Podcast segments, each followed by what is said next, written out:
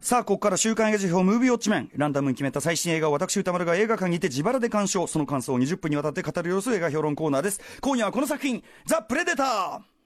このね、プレデターのテーマ曲、元アラン・シルベストレがね、書いたこのテーマ曲聞くだけでね、にやりとしてしまいます。え獲物を求めて宇宙を駆け巡る戦闘種族プレデターと人類の戦いを描く SF アクションシリーズ最新作。一人の少年がプレデターを呼びせる装置を作動させてしまったことから再び地球は戦場と化していく。えー、出演は、ローガンのボイド・ホルブルック、ルーム、ワンダー、君は太陽の天才子役、ジェイコブ・トレンブレーなど、えー、でございます。監督はアーノルド・シュワルツェネガー主演の第一作でプレデターに殺される兵士を演じたシェーン・ブラックということです。ということで、このザ・プレデター見たよというリスナーの皆様、えー、ウォッチメンからの鑑賞国メールなどでいただいております。感想ね。ありがとうございます。メールの量は、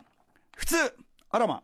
うん、賛否の比率は、えー、3が6割、褒めてる人が6割、えー、否定的な意見が4割、えー、主な褒める意見としては、残虐、野蛮で最高。こんなプレデターが見たかった。冒頭から死体の山を築いていくプレデターの勇心、ガッツポーズ。人間側のメインキャラクターたち、ルーニーズ。これね、あの、後で言いますけどね、はみ出し者チーム。えー、最高。軍人崩れのボンクラたちが見せる男気に涙。アイアンス、アイアンマン3、ナイスガイズに続きシェーンブラックの賢い子供の使い方が光る。アクションの派手さと挟み込まれるブラックジョークの、えー、バランスが見事。脚本に言いたいことがないわけではないが見てるときは楽しめたので OK というご意見。否定的な意見としては、ジャンル映画にしても脚本が雑すぎる。えー、プレデターが姿見せすぎ。プレデターらしさが薄くなっていて残念。プレデターが何者なのか余計わからなくなった。人があまりにも軽く死にすぎて気分が悪くなった。これはもうシェーンブラックとの本当資質の問題ですね。はい。ということで、えー、代表的なとこご紹介しましょう。えー、ラジオネーム、ふんどしゆで太郎さんのメール。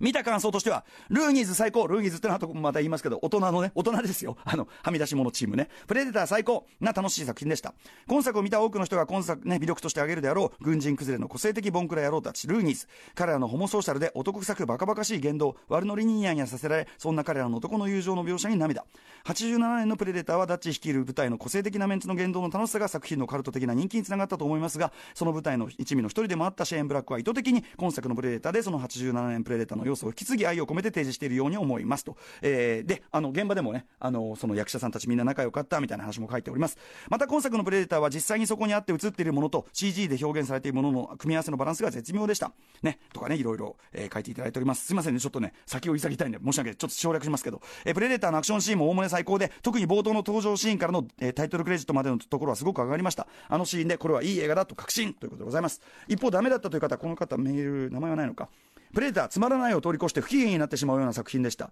20年ぶりに1作目を見直してあまりにも面白かったこと。今作の監督はナイスガイズやアイアンマン3を手掛けプレデターシリーズの1作目も出演してでシェーン・ブラックであるということから期待値をものすごく上げて見に行きました、えー、しかし出来はどうだったかというとシェーン・ブラックのシェーン・ブラックによるシェーン・ブラックのための映画自己愛ダダ漏れの映画になっていました。まあ確かにね、えー、本作の問題は1作目の全体的なイズムを継承するよりも監督自身が演じた役柄のイズムを極端に拡大した挙句うまくまとめられなかったことだと思います。あの下ネタ下ネタキャラですか、はい。えー、監督は1本目でコメディリリーフ的なひたすら下ネタを言う軍人を演じていましたが本作のキャラクターの多くはシェシェーン・ブラックが演じたキャラクターの分身です。なるほどね。仲間が1人ずつ倒れていく中でシュワルツェネガーが最後は1対1でプレデターと戦う1本目のイズムは人間なめんなだったと思います。それに対し今回はまあ、はぐれ者チーム、えー、ダメ人間なめるなだと思います、えー、骨太な SF フォロワーをブロマンス仕立てすること自体が必ずしも悪いわけではありません、えー、ただ監督が得意とする外したような演出がしつこすぎるし登場人物に対する愛情が足りなかったことが問題です。ですと例えば仲間の死に方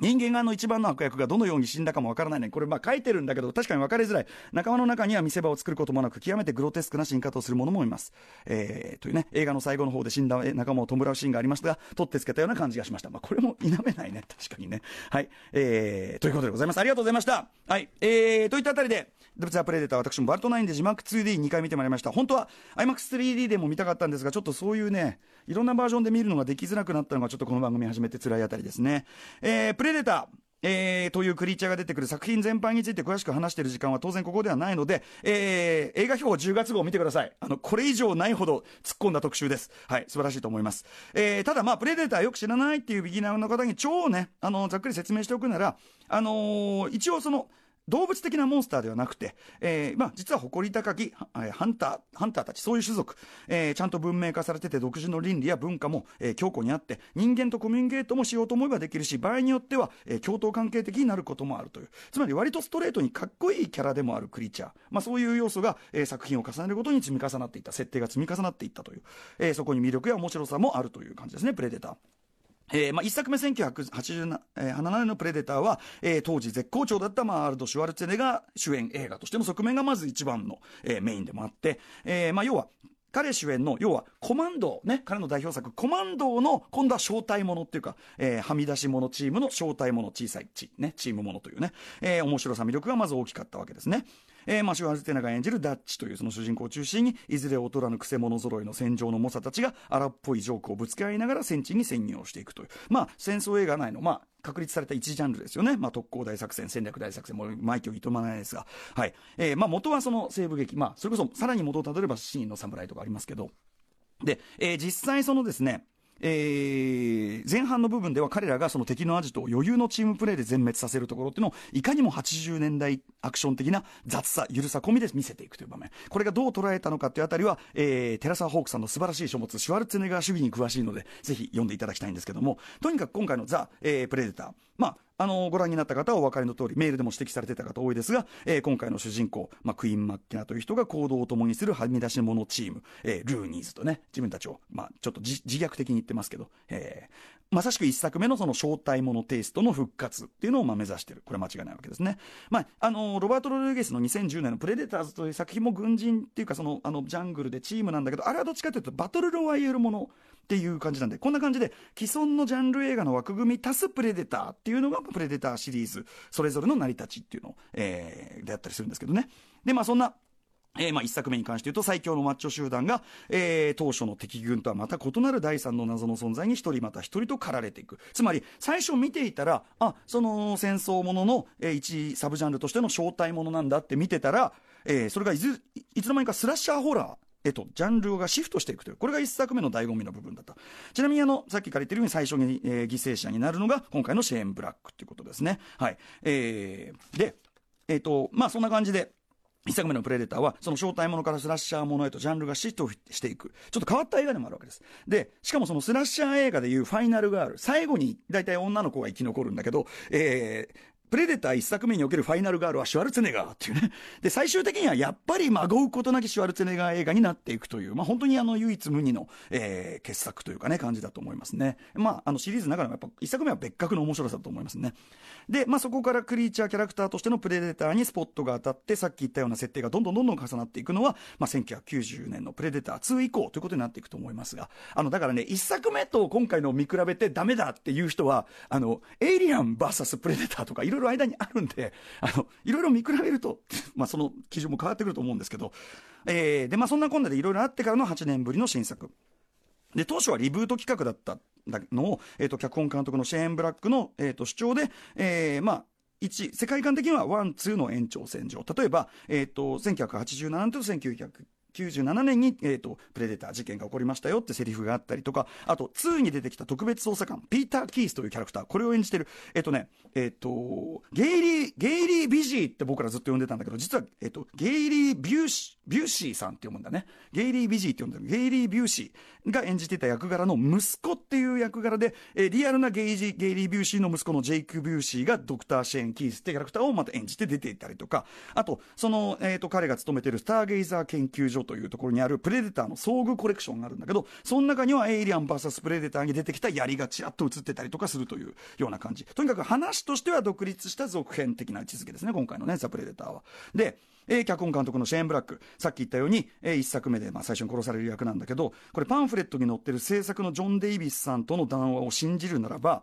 その1作目の時点で実はシェーン・ブラックに脚本のリライトを依頼しようとしていたんだけど、まあ、シェーン・ブラックが嫌がってみたいなことらしいんだけど。とにかくそのシェーン・ブラックは同じくその1987年公開のリーサル・ウェポンで脚本家として大ブレイクします。で、以降、ラスト・ボーイ・スカウト、1991年、えー、あと同じく1991年、ラスト・アクション・ヒーロー、これはまあリライトですけど、あとまあ、ロング・キス・グッド・ナイトなどなどでですね、80年代後半から90年代にかけてのアメリカ製アクション映画の一大潮流を作った。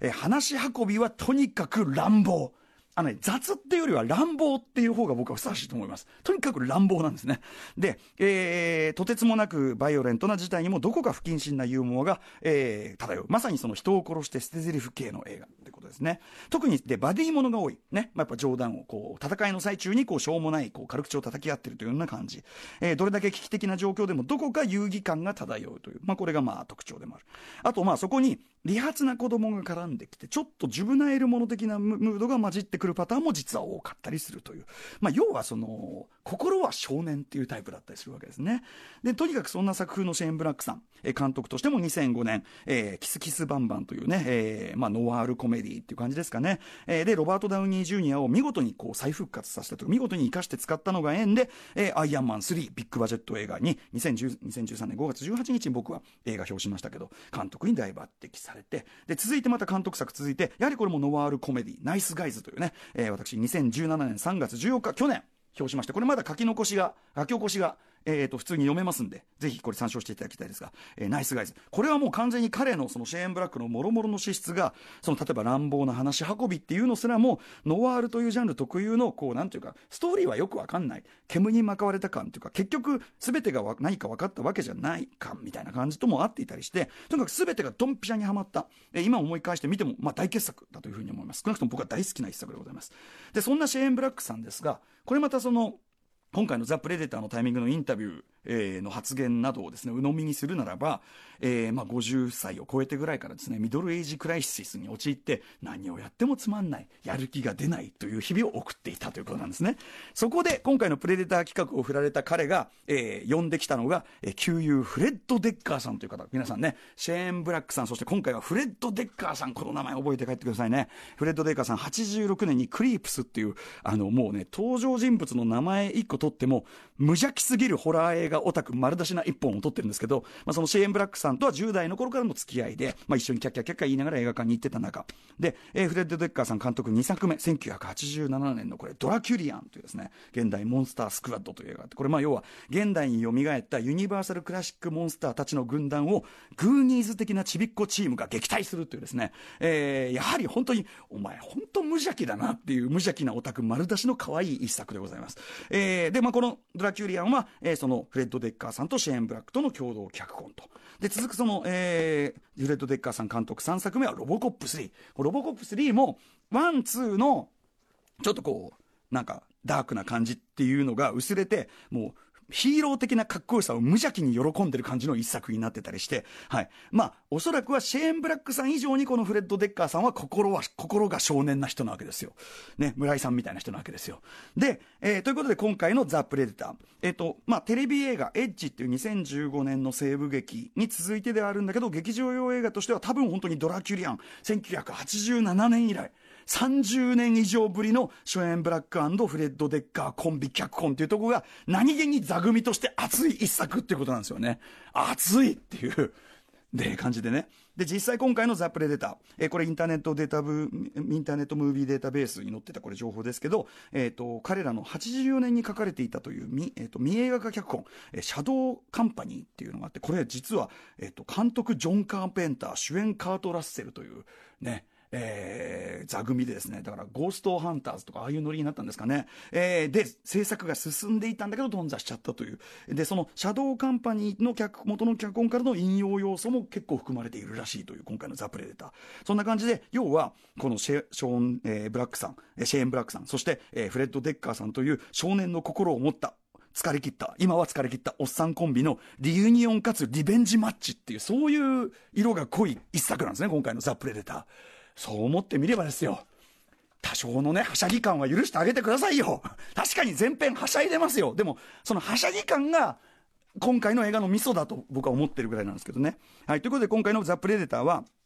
え、まずさっき言った、まあ、はみ出し者チーム、まあ、招待者にも近いはみ出し者チーム要素、えー、そして、えー、さっき言ったね、まあ、そのコンビがですね、まあ、大好きなのであろう、80年代自分のいる要素、だからまあ、とにかく、グーニーズ、グーニーズとホラーを合わせるとか、そういうのが大好きなわけですよ。80年代自分のいる要素。えー、まあ、例えば、大人が解けない謎を解き明かしてしまう利発な少年。うん、80年代自分ないるっていうね。まあ、ウォーゲームとか何でもいいですけど、そういう感じもするし、あと、その、えー、少年がいじめっ子、そしてハロウィンの夜っていう、ちょっとノスタルジックな空気の中で何か起こるみたいな。80年代自分ないるってそういう要素。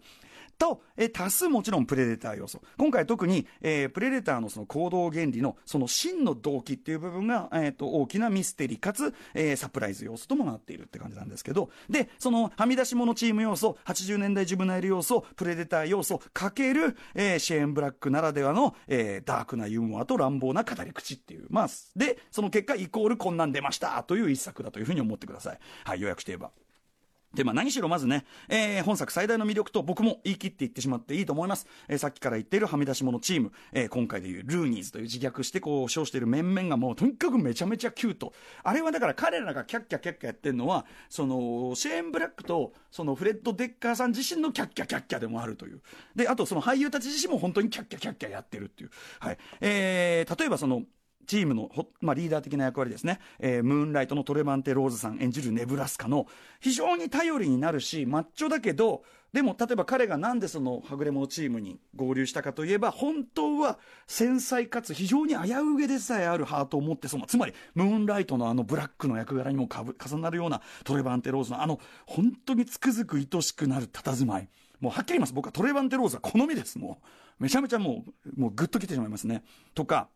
えー、まあそんな感じでそれを初めてちょっと全部上げてると時間がないんだけど、ぜ、少なくとも全員の顔とキャラクター、これ、ザ・プレデター見れば一発で忘れられなくなるじゃないですか。もうそれだけでもう大したもんなんですよ、これは。チームものを描くとして。あとその、はみ出し物チーム、最近の映画でちゅうちゅうこう出てくる映画やるけど、チームプレーの成功をちゃんと描いてない映画が多いって僕文句言ってますけど、ちゃんとチームプレーの成功、例えばバスジャックの瞬間のあの、ポンポンポンポンって感じのは、あの動きの見事さとかで、えー、非常にタイトかつしっかり描いているし、えー、終盤には何気にほとんど BL 寄りって言ってるぐらい濃厚なブロマンス描写もまああったりなんかして、えー、でまあとにかく彼らがまとっているキャッキャ感ですね、えー、みたいなのがある。でまあそれとも関連してですけど、そのシェーン・ブラックならではのお箱ですね。はっきり言えばこういうことです。